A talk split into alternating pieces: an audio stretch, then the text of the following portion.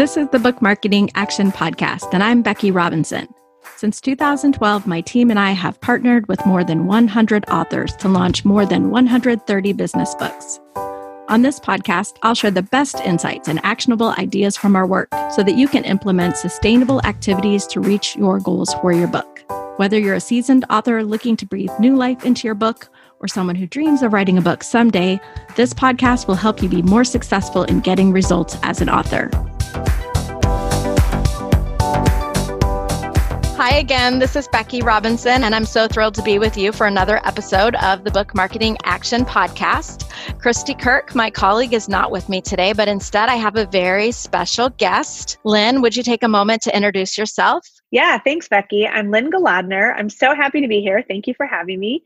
I was a journalist for 15 years and now I work in marketing and public relations. But all along the way, I've been writing books. And so I have eight published books with the ninth due out in February 2021. And so I'm really excited to talk with you. Some of my books have been poetry, some have been business, some have just been narrative nonfiction, looking at one idea or another. That's amazing. So, Lynne, we will make sure that we put in the show notes some links where people can find out more about you and your books. And I'm so thrilled that you're going to take the time to share with us about what you've learned along your journey. So, the first question, Lynne, is I'd love to have you share with our audience what has worked well for you in marketing your books.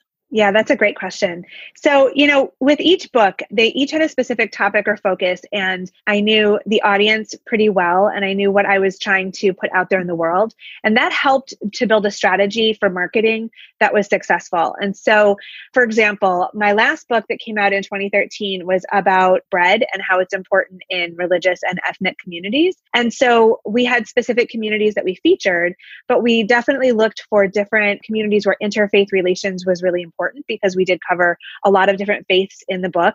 And that way, they were communities where they were interested in learning from each other, sharing recipes, coming together. And so those were the communities that we targeted with the book because they had already a disposition to come together and learn about one another. So, understanding who your audience is, who's going to be interested in what you have to say, and then speaking directly to them and building those relationships has worked pretty well to get the book in the right hands. That's really important. So, one of the things I'm hearing you say, Lynne, is that it's important to be strategic. So, can you talk a little bit more about how you approach a mm-hmm. book launch or book marketing and how you make sure it's strategic? Yeah, absolutely. So, you know, I coach a lot of authors in writing their book. And so I start from the beginning. You know, what is your goal? Why do you want to do this book? Why do you want to get this out there?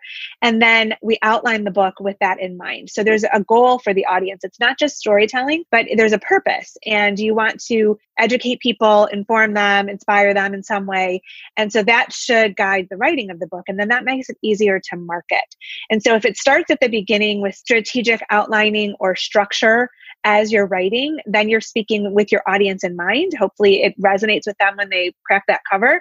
And then it can help with the marketing later on. So I think it starts in the writing right away at the beginning. So, can you tell me some more, Lynne, about knowing your audience is so critical?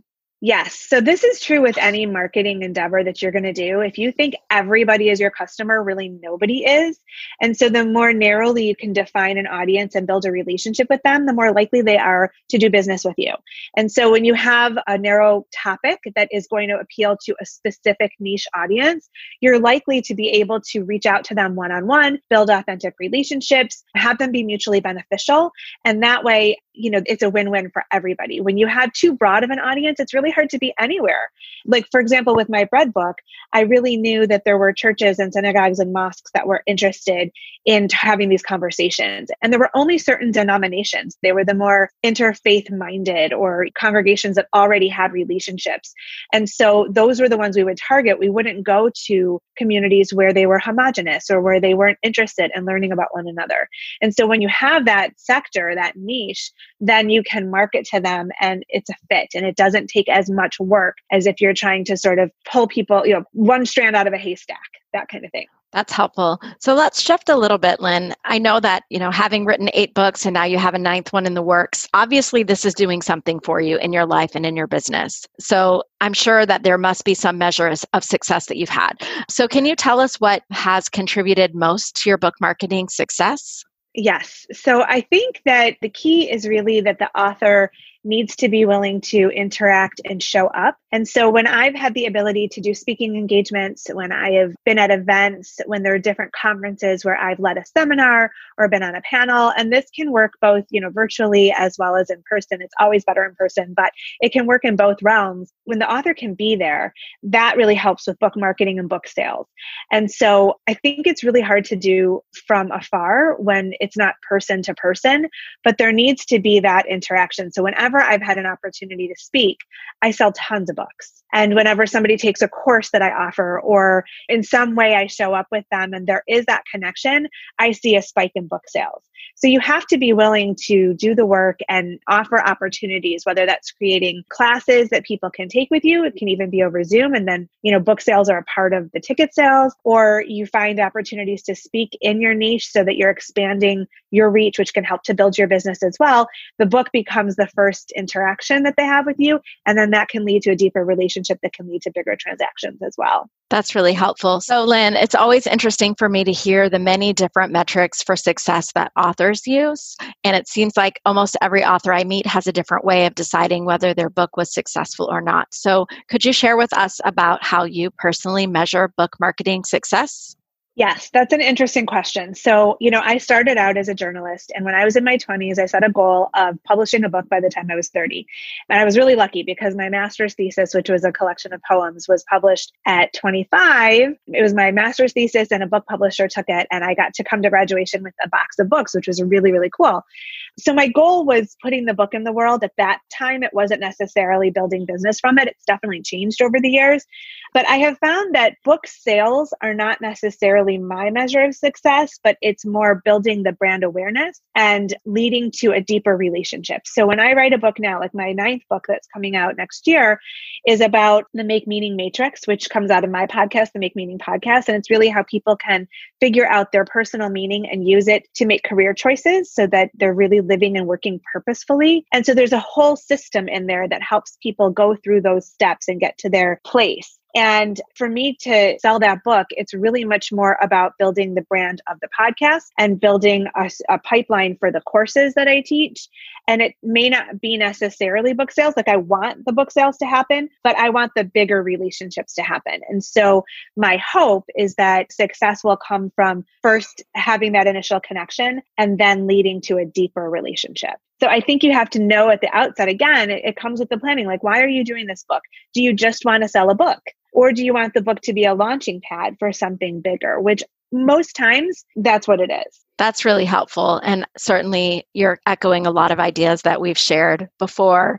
So it's great to have some reinforcement. So, if you're a longer term listener to this podcast, you know that we wrap up most conversation with some action steps because we want you to be consistent in implementing actions to share your books with the world. And so, today, as our guest, Lynne, do you have a couple of action steps that you can challenge our authors to implement? I do. So the first one would be to think about what your brand is. So your brand as an author may be different from your brand in business or your personal brand. I want you to think really clearly about how you can brand yourself as an author and build some traction with it. And that would be taking a look at your social media platforms. Um, how are you putting yourself out there? Is the word author part of it? Is your writing process part of it? I think the whole process of getting your book to fruition and then putting the marketing behind it needs to be documented step by step in little snippets in your social media. And I think that would be the first thing you can do and as early in the process as possible. And I think also that you need to align with some great partners to get yourself out there. So you can't do this by yourself. So you need somebody who's going to help you book some media interviews, who's going to help you line up events, who's going to help to really curate your brand in a way that's going to position you to meet your goals and to be successful with your book. Okay. Lynne, thank you so much for those action steps. I hope if you're listening today, you will implement some of those action steps. Again, in the show notes, we will have some information so you can find out more about Lynne and the great work she's doing in the world, as well as a link to her podcast. So you can check that out as well. And I want to just quickly, as a side note, ask if you've been listening to this podcast for some time and finding value, we would appreciate your rating and review on Apple Podcasts or wherever you listen. And as always, you are welcome to email me at any time with questions or suggestions for the show. And you can reach me, Becky at weavinginfluence.com. Thanks, and we'll see you soon. Thanks for listening. I'm so glad you invested some time with me. I hope you'll subscribe today and tell a friend about our show.